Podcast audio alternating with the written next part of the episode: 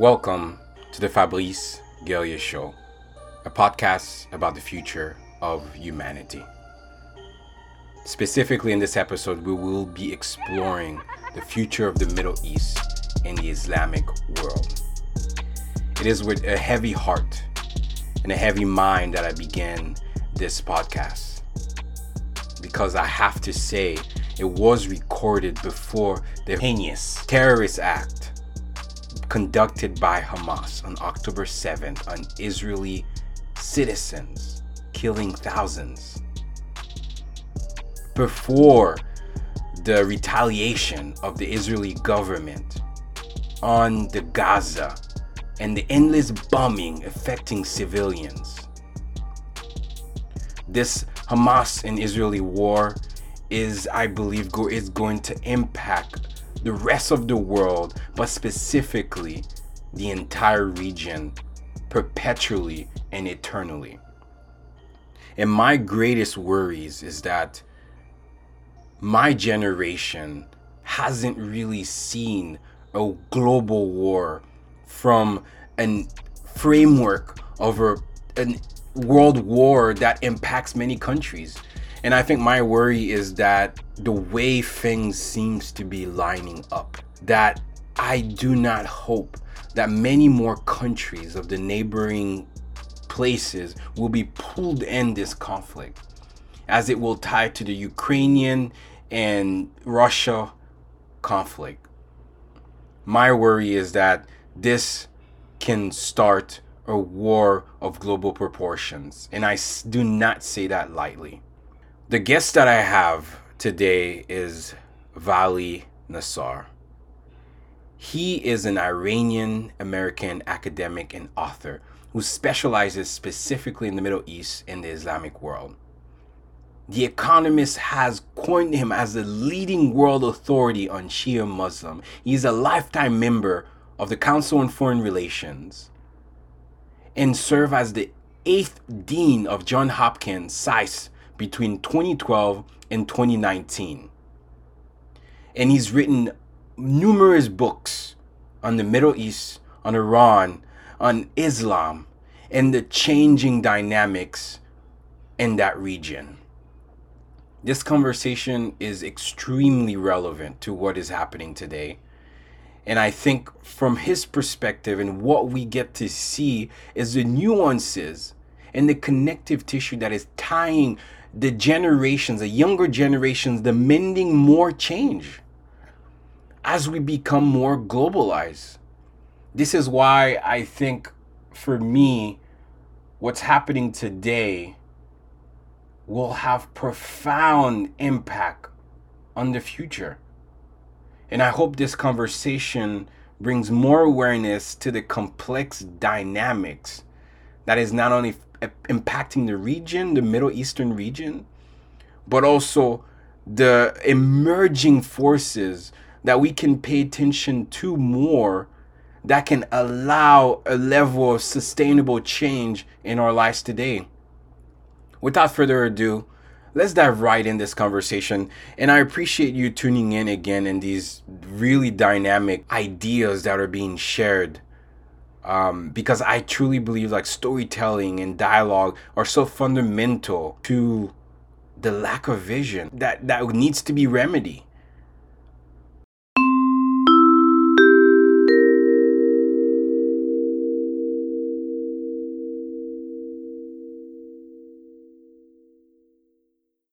Wow, Professor Vali Nasr, it is such an honor and pleasure to have you on the Fabrice Guerrier show where we're going to explore the future and your ideas and your experience. What like how did you discover your passion? Tell us a little bit about your journey.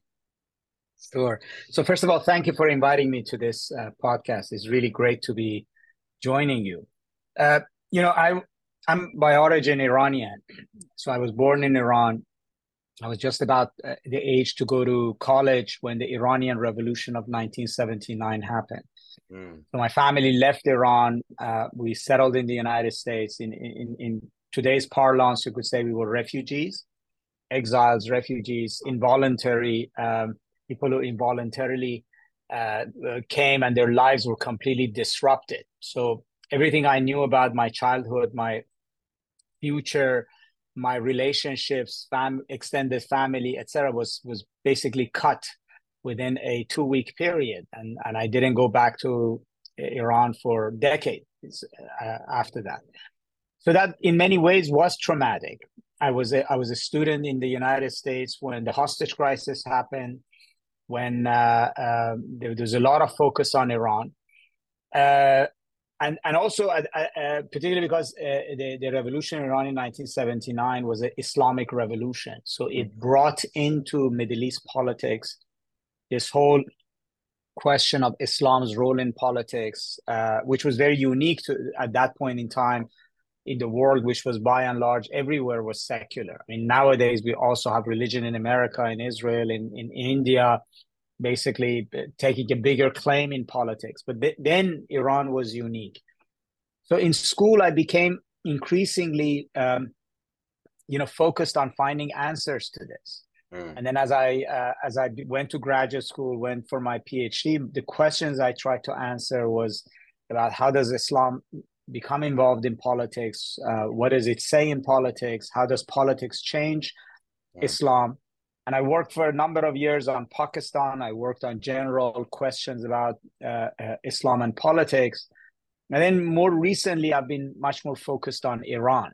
Mm-hmm. And uh, as that country still is grappling with the consequences of that revolution, that uh, you know uh, since the revolution happened its relationship with the united states has become more and more fraught more and more confrontational.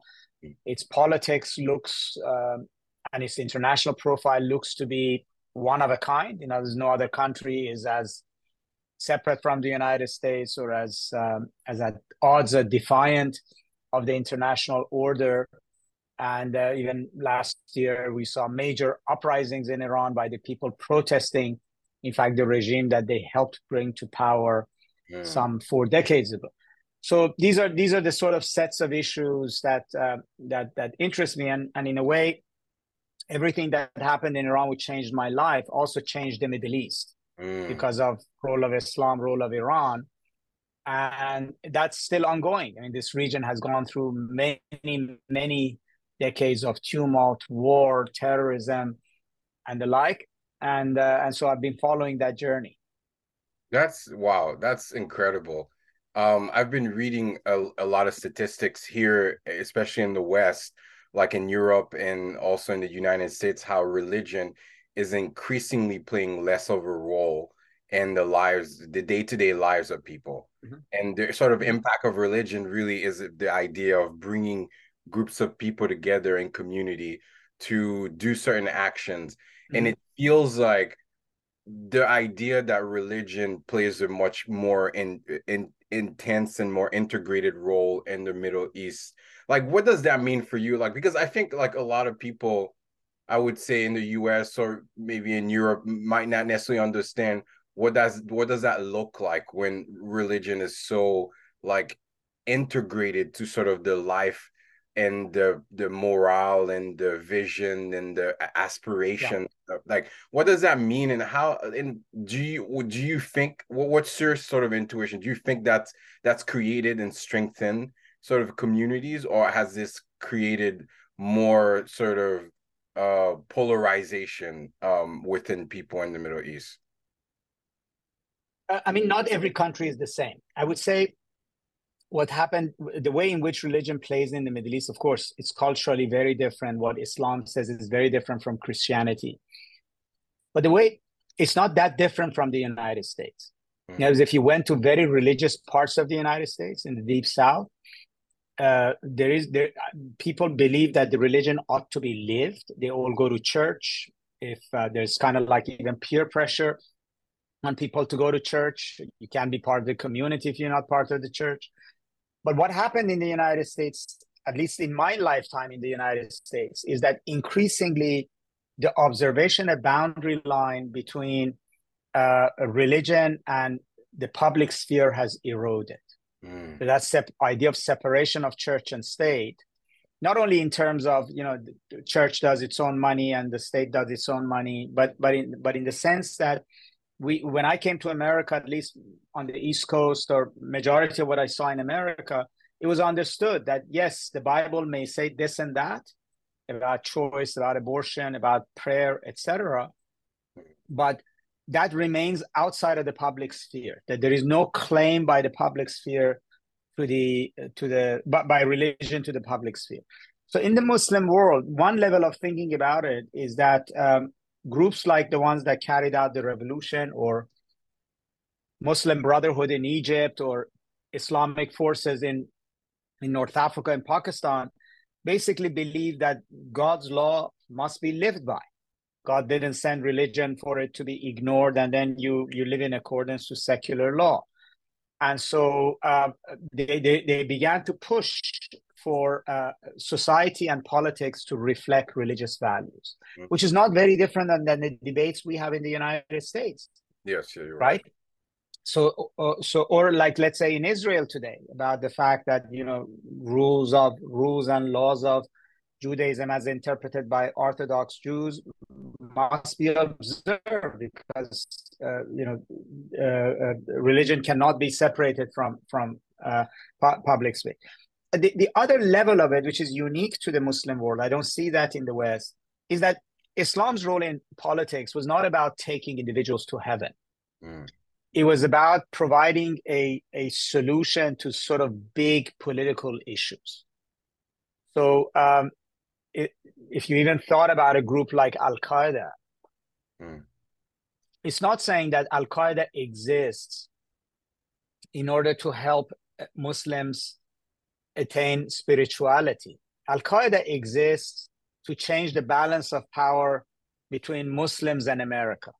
It's about it's it's it's a kind of a fight that again in the West we're familiar with, which is between people who are underdog, who fight a, what they think is an oppressive order, right? Mm. Uh, they believe there's capitalism or there's white supremacy or there is um, you know this and that and the other. There's injustice, mm-hmm. and they organize to fight. And sometimes they do it, um, you know, peacefully, as uh, Dr. Martin Luther King did. But sometimes they also have taken arms, like the Weathermen in the United States in the '60s. Mm. So that's the role also that Islam played, which is very unique to it. In other words, uh, Islamic forces became very powerful because they picked up the fight against uh, fight for justice, fight for power that the Muslims are are, are losing wars. Uh, Israel is taking lands from Palestinians. Uh, you know, uh, the Americans are bullying them, or they're doing resources, and the secular governments are no good. Mm. And so, these Islamic forces, people like Khomeini or you know Bin Laden, just step into this into this space, claiming that religion will do better than secularism. Of course, it's not old school religion. It's not like you know purity of heart and soul so that you go to heaven mm. it's religion deployed for you know ra- fist raised social action movement and and so that that one is unique to the middle east right that that one is unique why did islam become such a big part of the of the political discussion why do so many people uh, get attracted to islamic political parties not just to islam itself uh, but to Islamic political parties. Why do European youth pick up and go join ISIS in Syria? Right? It has something to do with this promise of these kinds of Islamic groups that they're going to empower them. Mm. Right? So so that is not completely unintelligible for us, right? That that that dimension. I don't want to say it's all about this. Yeah, yeah. But there is that powerful dimension there do you, do you feel like because I, am I'm, I'm trying to kind of position myself as like as part of the listener of someone let's say perhaps that has like preconceived notions maybe doesn't know like the the mm-hmm. spectrum mm-hmm. and how like complex Islam is like I got to take um a class in Islamic mysticism in grad school mm-hmm. with an Iranian scholar I forgot his name and I'm sure you probably uh, maybe I'll connect mm-hmm. after to tell you but it, it seems like like why is there such a misunderstanding of of Islam like in the West and and do you feel like that misunderstanding has sort of bolstered people's sort of embrace of Islam and for more mass like movement level? Do you think there is a sort of like cultural wars that's happening, or is it? Yes, they, yes, there is. Yes, there is. I mean, you said Islamic mysticism. Islamic mysticism is about spirituality. Like it's about it's about uh, essentially experience experiencing God in a beautiful way through contemplation, which is not very different from Eastern yoga or or meditation sometimes, right? Yeah. yes, you do your prayers, Mecca, etc. But it's about it's about cleansing your soul. Uh, so it's very much individualized.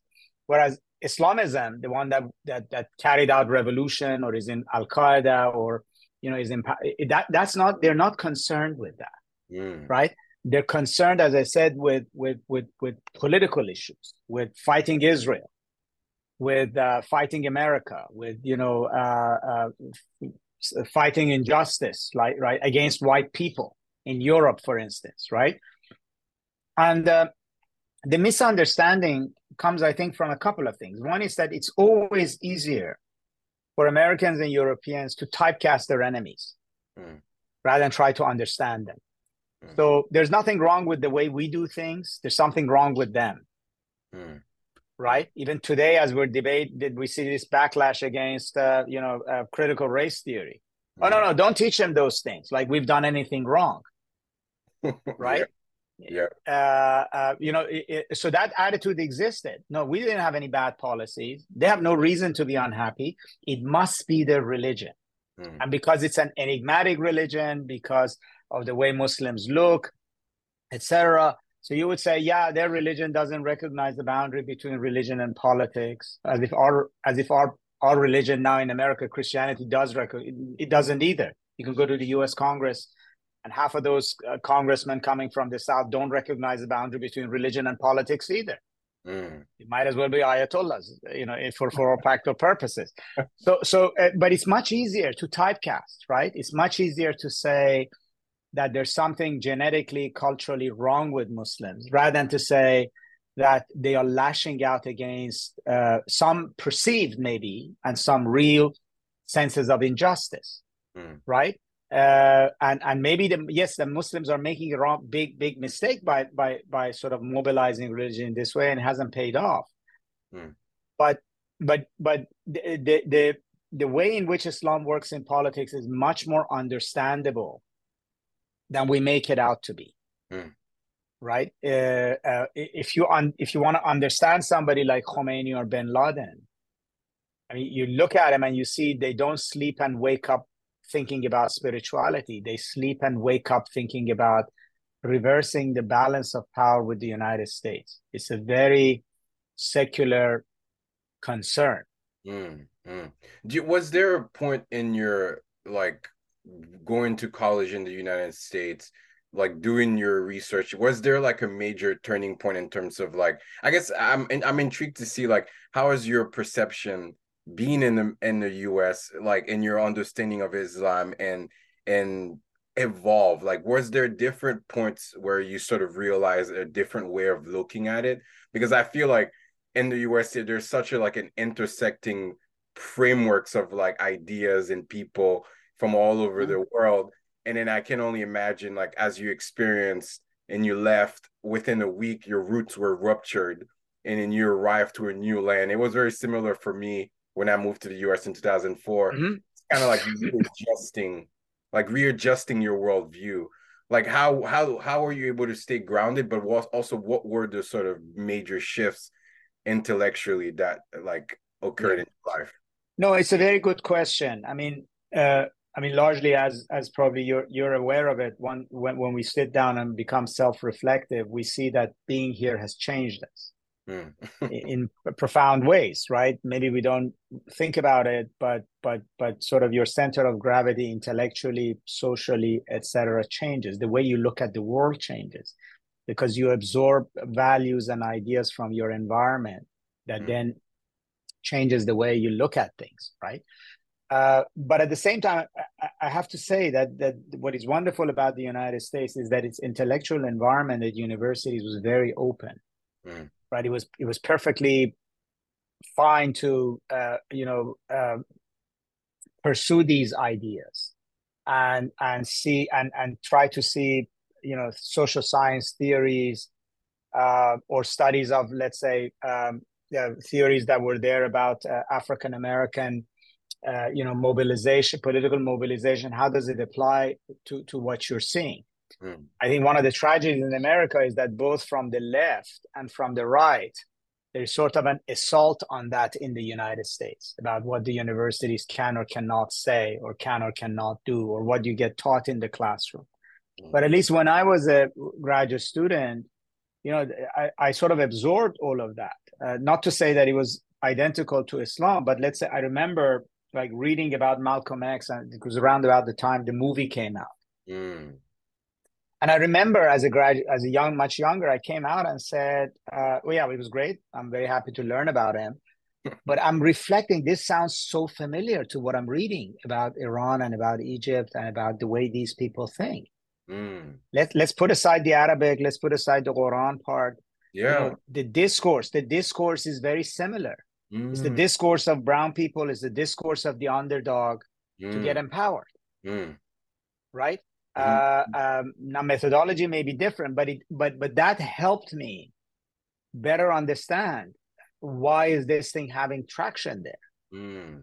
Mm. right uh, and and similarly you could look at other historical events around the world you could look at theories and, and, and you could apply it back onto the what you were seeing in the muslim world and then try to explain it in a way that is actually accessible and logical rather than trying to make it into something that you can just just reduce well you know you can't understand these people mm. that's just the way they are mm. it's all in their religion so we don't need to know anything about it other than knowing that it's their religion mm. so right? so yeah so that's just fascinating so you're saying there's sort of out we we tend as humans we tend to codify like oh these these other people over there their mm-hmm. religion mm-hmm. but there's a sort of universal current that you're tapping into you're seeing like the universal struggle of humans wanting to have more rights wanting to have space for their family exactly to be able to eh, like ascend economically and have the means to be able to find purpose and meaning and sort of practice their beliefs like i'm wondering like is is this because it as as someone that's rooted in the in the west mm-hmm. at least for like for me I, I I I recognize that I very much have very democratic, like liberal mm-hmm. human yeah. rights sort of language around how I see progress. And I feel like it's at least for me as a science fiction writer kind of thinking about the deep future and how systems could evolve and how it connects with society and mythologies. It's like how how do i disconnect from that sort of symbolic structure of like the, the western way of democracy or the western way of helping the people let's say this universal current of people wanting to have more sort of rights? Like i guess how does this look in the Islamic world? Like when people, or because it seems like, yeah, whenever we talk about Egypt, whenever we're talking about Iran, people are automatically going to say, okay, there, they, it might look like a dictatorship, or these are sort of the human rights check boxes that are maybe not filling. So, like, what does what does a sort of universal outside of the word democracy? What does what does the universal sort of space where people are able to kind of express themselves? Um, within that culture look like? Uh, do you feel like what are some of the trends or what have you seen? Well, you know, the, the, the, differences between countries. Some are a bit more open, some are a bit more closed. But but the reality of it is that when we think about democracy as an absolute good in the United States, right? Uh, we also think that first of all we have it. In others, it's been functioning. Uh, it's been going on. But we also think that it, it, it, it can be it can we can participate in it to get positive things for yourself. Mm. I mean, that was what Martin Luther King believed. Look, let's not go to revolution. Uh, if we we want we want our rights as American citizens, when we participate, we can make democracy work for us, right? Mm. But what happens if you go to a place like the like Haiti or like Middle East where there is no democracy, mm. right? So then then like big issues like injustice, poverty, oppression, racism, uh, you know, things like this cannot be addressed through democratic means because the institutions are not there, right? Mm. But the problems don't go away.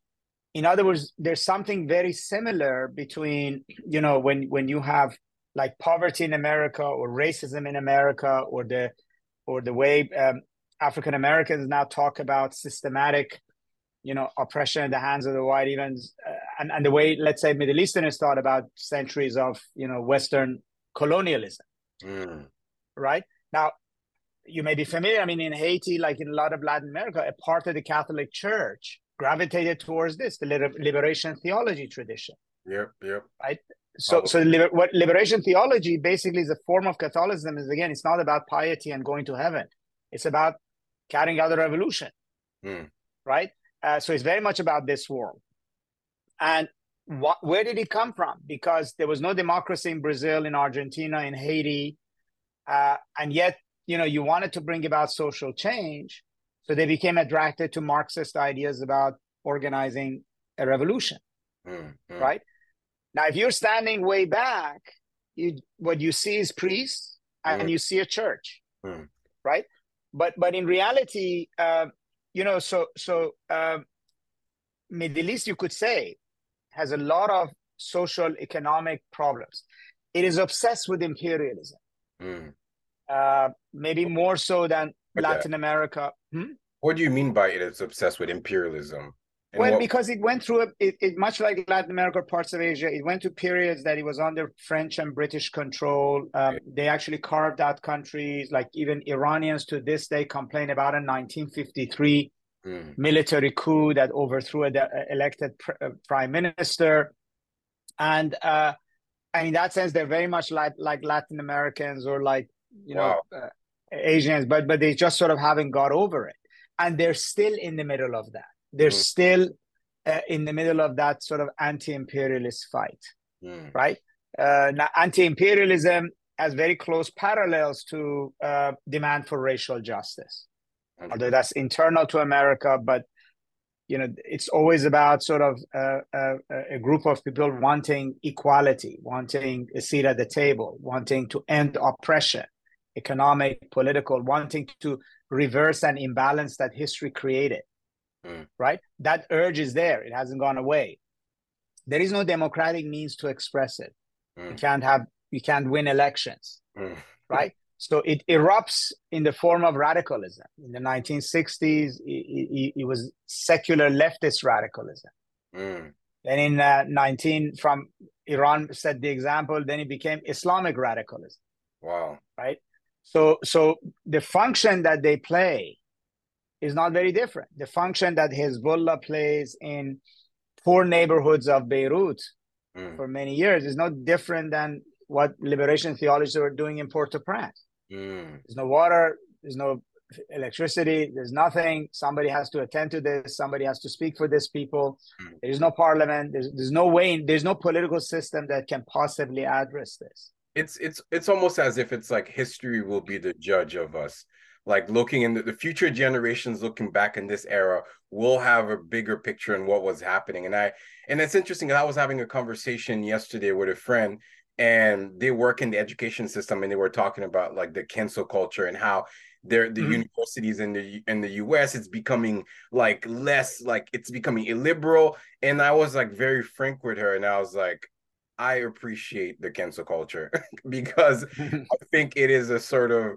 it's it's a reaction of the younger generation not being able to meet the demands of a democratic process that is not fulfilling sort of the visions of their their highest form of justice it's almost as if that's their form of agency their form of agency is as society is transitioning to this digital revolution it's almost as if like that's the way that they can speak and yep. act in, in a radical way. Like it, the, the question that I have then, like you speak of revolution, and I think for me, in my mind, I've always looked at revolution in terms of an artistic, intellectual, creative revolution. But like, what does revolution look like when it's centered in the heart, when it's centered around love, when it's centered around peace?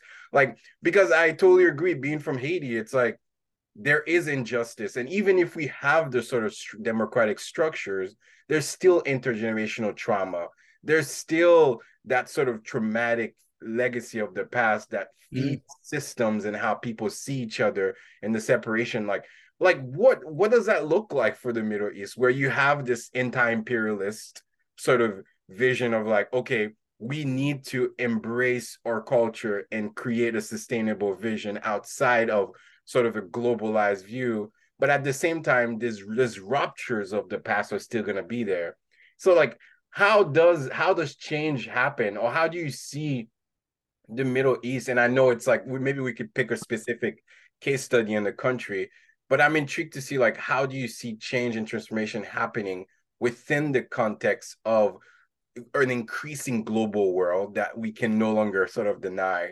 and also the historical legacies of the past that reconciliation and and dealing with these harms needs to happen internally for something more sustainable yeah. to grow i mean the, the, the short answer is not easily i mean what you said about uh, about change in america is that it doesn't matter how technologically advanced we get how much we do certain things if you don't address the fundamental issues that's bothering at least a segment of the people mm.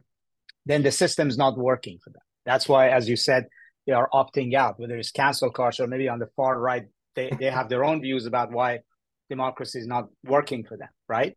Mm. so um, now in the middle east we don't even have much of a democracy. In some countries you have something similar to haiti. In other countries you don't have it at all. You have military dictatorships or you have absolute monarchies right? Yes there, there, there can be transformation. There can be technological transformation etc but fundamentally the region does not have a way does not have a political system can that can actually resolve if you would these major grievances or major issues so it ends up becoming like a tectonic plates that you know uh, rub against each other and then periodically erupt like they did in morocco Mm. Iran's revolution of 79 was something like that. The Arab Spring of mm. 2011 was something like that. Like, you know, mm. you look at Arab Spring, you say, oh, they had all of these Arab dictatorships. It was just static. They were sitting there. They were pro-American. There was an elite that was making a lot of money. The majority of the population didn't have jobs. It wasn't seeing anything going anywhere. They felt helpless. So, and then there's no there's no voting. There's no way in which they could express themselves. So then it erupted erupted in terms of protests, or you could say it erupts in the form of uh, revolutionary movements, right? Now, part of the problem in the Middle East is that they haven't worked either. Mm. It's not like the Iranian Revolution really did solve Iran's problems, or has brought actually a model of government that can last in terms of what it gives its people, what the people want of it, individual freedoms, economic growth, liberty, liberalism. It doesn't give them those, right? And so it's now locked itself in this perpetual war with America, anti imperialist war with America, which is not going to go anywhere. Or Al Qaeda's solution how it's going to reverse balance of power uh, with the United States, uh, you know, collapsed very quickly. I mean, Al Qaeda was decimated within a year. The United States became even more involved in the Middle East many more states were shattered and there were wars in Afghanistan, in Iraq, etc. But the region is not better for it, mm. right? So part of the problem in the Middle East is that it hasn't found a way forward. You could say, okay, countries like Korea or Japan in the East or Malaysia or Thailand have now sort of they were at the same place as the Middle East at some point. They had coups and revolution and Marxist organizations, etc. You had Vietnam at one point. But eventually they found a sustainable path, right? That for now keeps keeps them going forward. They either eradicated a lot of the grievances that the population may want participation in politics, or they provided avenues for meaningful participation in politics mm. that at least you know allows them to do things. So this doesn't exist in the Muslim world. Wow. So you know we can go to the future. You could see the problems in the Middle East are going to get worse because it's not no longer just political problems. There's going to be water problems. There's going to be climate problems. Mm. There's migration problems. Is there's is, a massive demographic problem in the region. it's too many young people, mm. and uh, you still say that in majority of these countries there's no actual satisfactory way of addressing these sets of issues. I really appreciate what you're saying around like you're sort of like contextualizing like the climate problems, the the generational problems, the sort of rift that we see everywhere around the world. Mm-hmm. Like I'm wondering, and is there Islamic democracy, or is that itself a very narrow vision of like kind of framing a sort of Western vision? And I know there are universal aspects mm-hmm. of democracy, like you've like really laid out for us. I'm wondering, like, is there a, a nation state or even in that context that's doing it well that you feel like that we could learn from in terms of what does that look like? Because I feel like I, I hesitate to say that because I don't I don't want to sort of yeah. Western because I feel like no, it's a very good question. Of, it's a very good question. Reference. you know, it's a very good question, and for a while it was. Uh, right, right after 1989 and right after 2011 where you had these sort of democratic openings in the west in, in eastern europe and then in the middle east this this came up a lot I think the short answer, in my view, no religion in its pure form is compatible with democracy. Really. Wow. No, I mean I put it in this sense that that believe that. No, no, no, no. I, I mean it. I mean it in this sense that religion ultimately is about absolute truth. Mm. Re- democracy is about relative truth, right? Mm-hmm. So if you really, really believe in Catholicism, Islam, Judaism, it's the word of God, mm-hmm. right? It cannot be like you say, God said abortion is illegal, you can't say just because the majority of people said, you know, now it's now now it's okay, right? So where does religion and democracy work is when religion accepts a compromise uh, to basically, uh, uh, you know, adapt itself to popular sovereignty. Because in every religion, sovereignty belongs to God. If you believe in God, He's the creator. Mm. But in democracy, we, we believe that sovereignty belongs in the people. Mm. The people must speak, right? Mm. So religion has to adapt itself, like American Constitution or Israeli democracy or Indian democracy for a long time was not that these religions changed they just adapted themselves to that. Now, in the Middle East or the Muslim world, there are some experiments along these lines, but they're not as evolved. Like Turkey uh, even still might be the case, but at least let's say early period under Erdogan from 2000 to 2010, a decade, it was it was a happy medium. It was a government that was self-described itself as as, as Islamic, uh, but it but it also had a globalized, open market uh, uh, democracy. And the way it fashioned it is to say, okay, we this is the compromise we make. You don't need to have an Islamic state. You don't need to have absolutely. What matters is that individuals have the freedom to be Muslims. That was the Turkish formula. That was the compromise, mm-hmm. right? But these are still in the Muslim world, are far and in between, mm. right? Uh, yes, now that you have a generation of now Islamic intellectuals who actually talk about uh, you know the, the importance of finding ways to accommodate popular sovereignty in religion mm. and to coexist between you know god's word and human will in the wow. political process yeah but but but i can't say that there is there is a there is example of a country that is functioning on this in a systematic way on an ongoing basis i mean the most recent case was that tunisia after the arab spring was actually an Islamic democracy in the sense that there was an Islamist party which participated in elections. When it lost elections, it handed over the power to the secular party, etc. Mm-hmm. But now, because there was too much chaos in the economy, there's too much corruption, etc. There's there's a strong man, there's a dictator who stepped forward, is basically taking it away, right? Yeah. So, I think what the Muslim world needs is practice and longevity. Wow. Right? Democracies out of the box are ideas. Democracy has to be practiced. People have to learn it. They have to internalize it. Mm-hmm. I remember, at least in some theories, the, the first election doesn't matter in democracy. yeah. it's, it's, the second and third election, and mm when you lose, that really matters. Mm. Right? That is there a transfer of power? Mm. The rule of law matters more than elections, mm. because even dictators, even Kim Jong Un, can have an election. Mm right? It's the rule of law that matters. So if you thought about broadly about uh, do you have a system in which you have contested elections, rule of law, and regular transfer of power, in the Muslim world, yeah, there is Pakistan, there is Malaysia, there is Turkey, but none of them has really congealed in a way that you can happily say that this is a good functioning democracy. The the challenge I see is that we, here we look at it, and I think you use the language of like a society that's more open and a society that's more closed. It's kind of that that's the human rights mm-hmm. Freedom house like sort of language. I'm a society that's transitioning between more closed to more open doesn't necessarily guarantee that there will be more justice or more stability because as you said there are yep. intergenerational trauma there is climate crisis there is a globalized world society that we're moving in where the movement of ideas and the access to different types of truth is changing our tradition.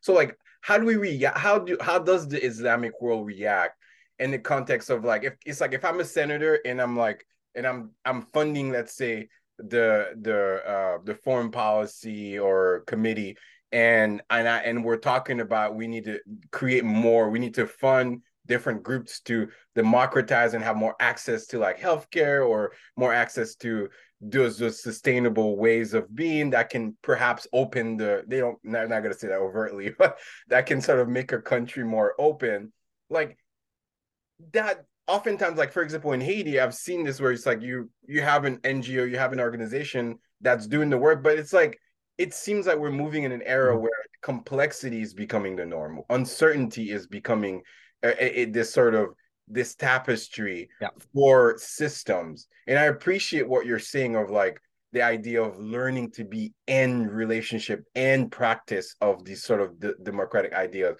i guess my my question is if we look in the deep future, let's say 20 years, 30 years, or like what do you think what does the Islamic world have to do? And I'm and I'm talking in the context of like these deep historical sort of legacy from the Afghanistan war or yeah. the conflict, the Israel Palestine, yeah. which has sort of galvanized a lot of people, which kind of touches at the heart of a lot of people. And it's like, but we're and the paradox is we're becoming more globalized we're becoming more connected in that way yeah but like what does that future look like what what what do we do how do we react and well, it's, it's a good point and actually first of all parts of parts of the muslim world are probably more integrated into their own regions and into the global world than they are with each other like you can look at a country like malaysia and say is more integrated with Southeast Asia and China and the global economy and Australia and US than it is with with you know the Middle East or uh, you know Turkey for a while was much more integrated with Europe, NATO, etc. Right. Mm-hmm. So uh, uh, I think you know partly the, the, this is the challenge. This is the real challenge. I mean, one of the ways to think about it is that emphasis on democracy is very important, but equally important and maybe even more important is emphasis on good government. Mm. In the end, look, if you don't have rule of law, if you end up with corruption, if whoever wins the election, like in Nigeria, you know, loots the state, right? Uh, uh, or or that um, you uh, are not providing basic services to your population, that they don't see any improvement in their lives, it's very difficult to get them to buy into democracy. I mean, we're seeing that in Iraq. Mm. It's it's probably the only Arab democracy right now. Mm they still are voting. Still, the prime minister is elected, right? Mm-hmm. But a lot, a lot of young Iraqis are now have a authoritarian nostalgia. Like I was in Iraq, mm-hmm. and you know, gradually people saying maybe it was better under Saddam. Mm. It's the same. Right? Uh, yeah. Same. So, so why are they saying that? It's not about it's not about oppression or right to vote. It's about the governance part, mm. right? Because yeah, the guy might have been a thug, he was a thug. It's not might have been. He was a thug.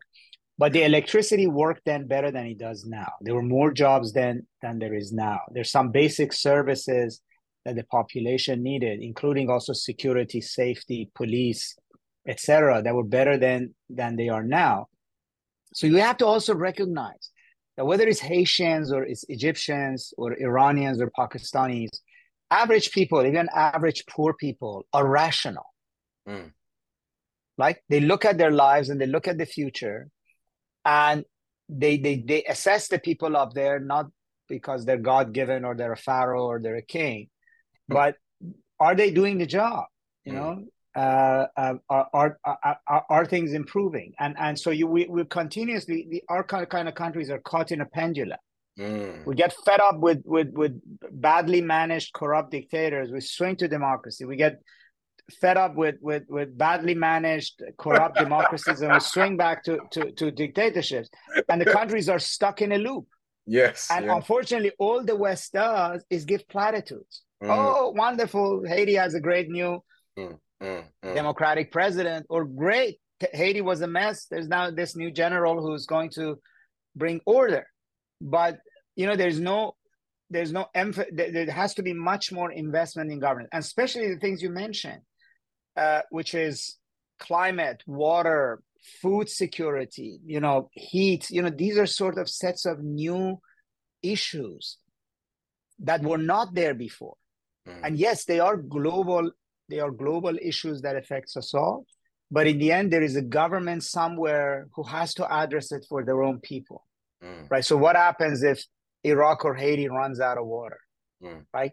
You know, who, who was in charge of that? What happens if you know, half of uh, Niger begins to move into Libya because it's too hot mm. and wants to go to Europe, mm. right? So, so, so the emphasis, the, the necessity of giving people governance, etc., is becoming more important. Islamic forces have failed, democratic forces have failed, you know, secular dictators have failed, mm. uh, and and we've been too focused on who's secular and who's Islamic, mm. and who's dict- dictatorial and who is uh, democratic of course, we would like prefer secular Democrats, but we have to also note that areas like the Middle East or Haiti, the, the, the most the largest failure is actually governance. Mm. Mm. I mean, large numbers of people are not being governed; they're not getting anything. Mm. Uh, first of all, they're not getting security, which you need as an absolute. You shouldn't come out of your house and be robbed mm.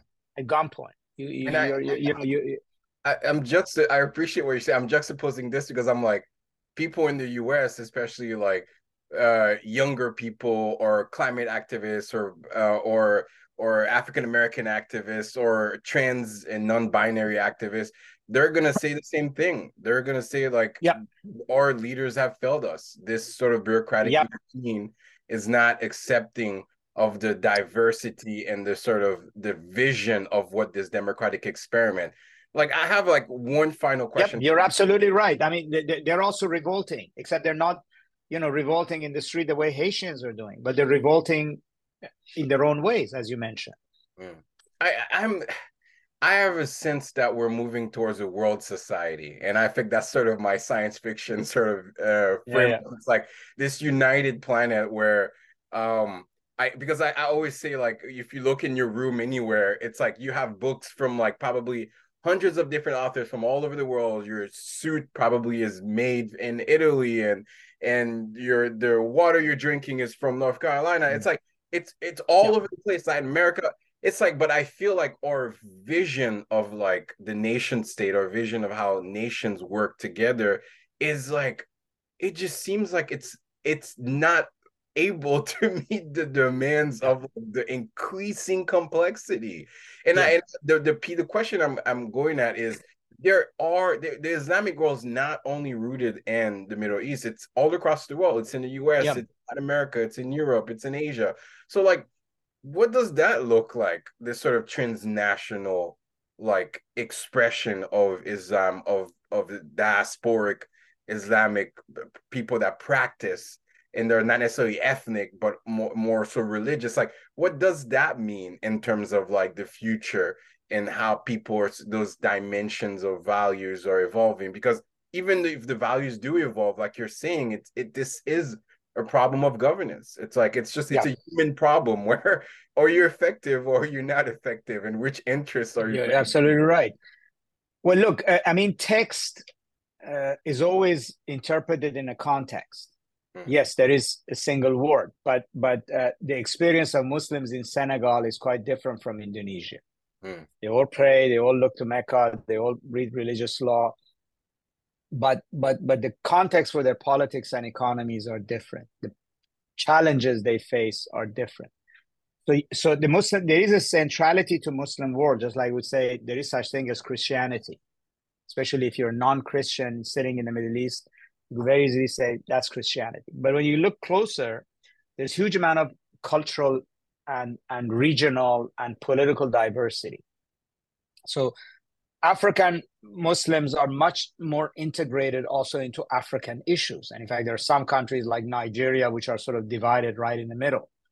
But uh, in terms of climate, in terms of water, in terms of local culture, you would say Senegalese, Malians, Southern Moroccans, you know, Northern Nigerians have a lot more in common than they have with Indonesians or or, or Malays or Filipino Muslims, mm.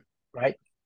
And so we have to recognize that, right? So that's also part of this reality. And, and as we meet these new sets of challenges, uh, some Muslims are going to be impacted more and in a different way than others, right? So even the issue of climate is going to hit, uh, you know, sub-Saharan Africa much more differently than it will Southeast Asia.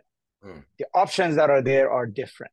Mm and and so so at the same time there's this convergence there's also a divergence and mm. yes it's important to recognize that muslims have a cultural identity they identify with with themselves with each other they have a sense of religion and history but it's also it's important not to get locked lost in that because end of the day they're like other people they have political problems economic problems social problems uh, and you know and they are also integrating into these uh, communities and sometimes one thing is more priority one something sometimes it's another when mm. trump was president for muslims the biggest problem was the anti-muslim attitudes of trump mm. and now those same muslims are basically banding together with christian conservatives over the abortion issue or over uh, you know trans issues mm. because yeah they they they they don't you I mean they, they understand the racism against muslims but now they, they also have some common ground when it comes to sort of conservative values, right? Yep, yep. yep. Now it's not going to be. It's the same in African American community. There's some African Americans for whom these sets of conservative values is more important than race. Yeah. And for some African Americans, race is much more important than any other issue. And so, just like we see that diversity, and you no longer can easily say this is going to be Latino politics or this is going to be uh, Black people's politics, that is true of Muslims as well, mm. right? Uh, and and uh, and you're right. Also, where they live is very interesting because Muslims are sort of uh, concentrated, or the heartland is concentrated where the three largest and most important continents meet: Asia, Europe, and Africa. Mm. So there's no way to think about a global world order that doesn't run through them. Mm. Absolutely. And and and and sometimes sometimes we've been talking about ideas all along, but geography matters. It's also location, location, location. Muslims would have would have never mattered if they were in southern cone of uh, Latin America or in or in Oceania. Yeah, yeah. Wow. The, no, this has been uh, so like compelling. I feel like we're just kind of scratching the surface on this. I, I want to get topic. Your, yeah, I want to get your final thoughts. Uh, it's it's like if if they're like in the next 30 years what is one idea it could be from our conversation or it could be from somewhere else that you think our listeners should be paying attention to that's you think is going to shape the future of the islamic world in the middle east what is that one idea do you think is the most important thing if you were to say that should we should pay attention to well middle east is an, an inflection point i mean i'm not going to talk about the whole muslim world why one is because of these sets of climate, water, etc. The Middle East is running out of water across the board, whether it's Iran, Syria, Turkey, Lebanon. It's also growing more and more hot, particularly around the Persian Gulf area. They may become uninhabitable in the next 20, 30 years. That it has too many people that it has to feed and doesn't have necessarily uh, all of those. Uh, and then it has unjust political orders with a lot of poverty, injustice, a lot of uh, angry, unemployed, frustrated young people, mm. right? So these issues are going are not going to go away. They probably will will become much more concentrated, and at some point you will have another tectonic shift causing another uh, eruption. On the other hand, for the first time after several decades, the United States is washing its hands of the Middle East Mm. It's uh, it sort of doesn't need the oil as much. Uh, it, it wants to focus on China and on and on Russia, and so that's also changing the the way in which Arabs and Iranians and Turks have dealt with each other. Mm. Because you don't have the United States sitting there with, you know, sort of organizing who gets what or who can do what. So uh, it is possible now to imagine that these countries can find ways to coexist mm. if they have to, not, not because all of a sudden there's a love fest, but become more pragmatic about that and that can open some doors about greater regional interaction, which hasn't been there. I mean, if you really thought about it, Middle Eastern countries don't trade with each other that much. Mm. Wow. Nothing like European. Why? Because they all export the same things to Europe or, or to the US. And because many of the big ones, the relations with each other haven't been good. So until very recently, they have not been trading. So some of these things may change, and you may have a different dynamic coming out of this. Mm. Mm.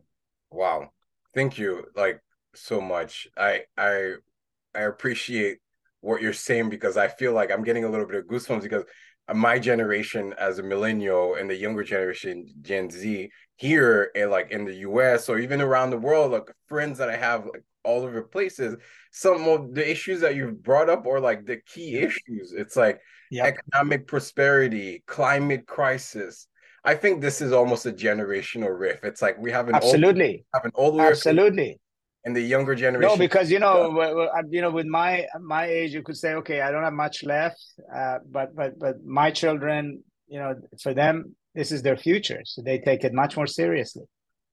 Absolutely. Um. Wow. Thank you so much. This is this has been like really like invigorating to kind of hear your perspective and to show Thank that like, we're so much more connected than we we think we are. Um, Absolutely. Where where Absolutely. can viewers uh like read some of your work or connect with you online? Well, I mean, I have Twitter account. It's uh, Vali underscore Nasr. I'm on Facebook. Uh, those are ways. So, and then you know, if you Google what I've written, it, it, all shows up. Books on Amazon. You could you could Google, um, and um, you know, uh, I'm now sort of connected that way. It's it's much easier. Super. Wow. Well, thank you so much, uh, Professor Nasr. This has been actually a delight. Thank to, you. To pick your brain and, and see the future of of of the region and and and Islam in the context of how our world is being shaped. Um, thank you thank so you. much, and I hope to continue. Thanks for inviting me. Absolutely.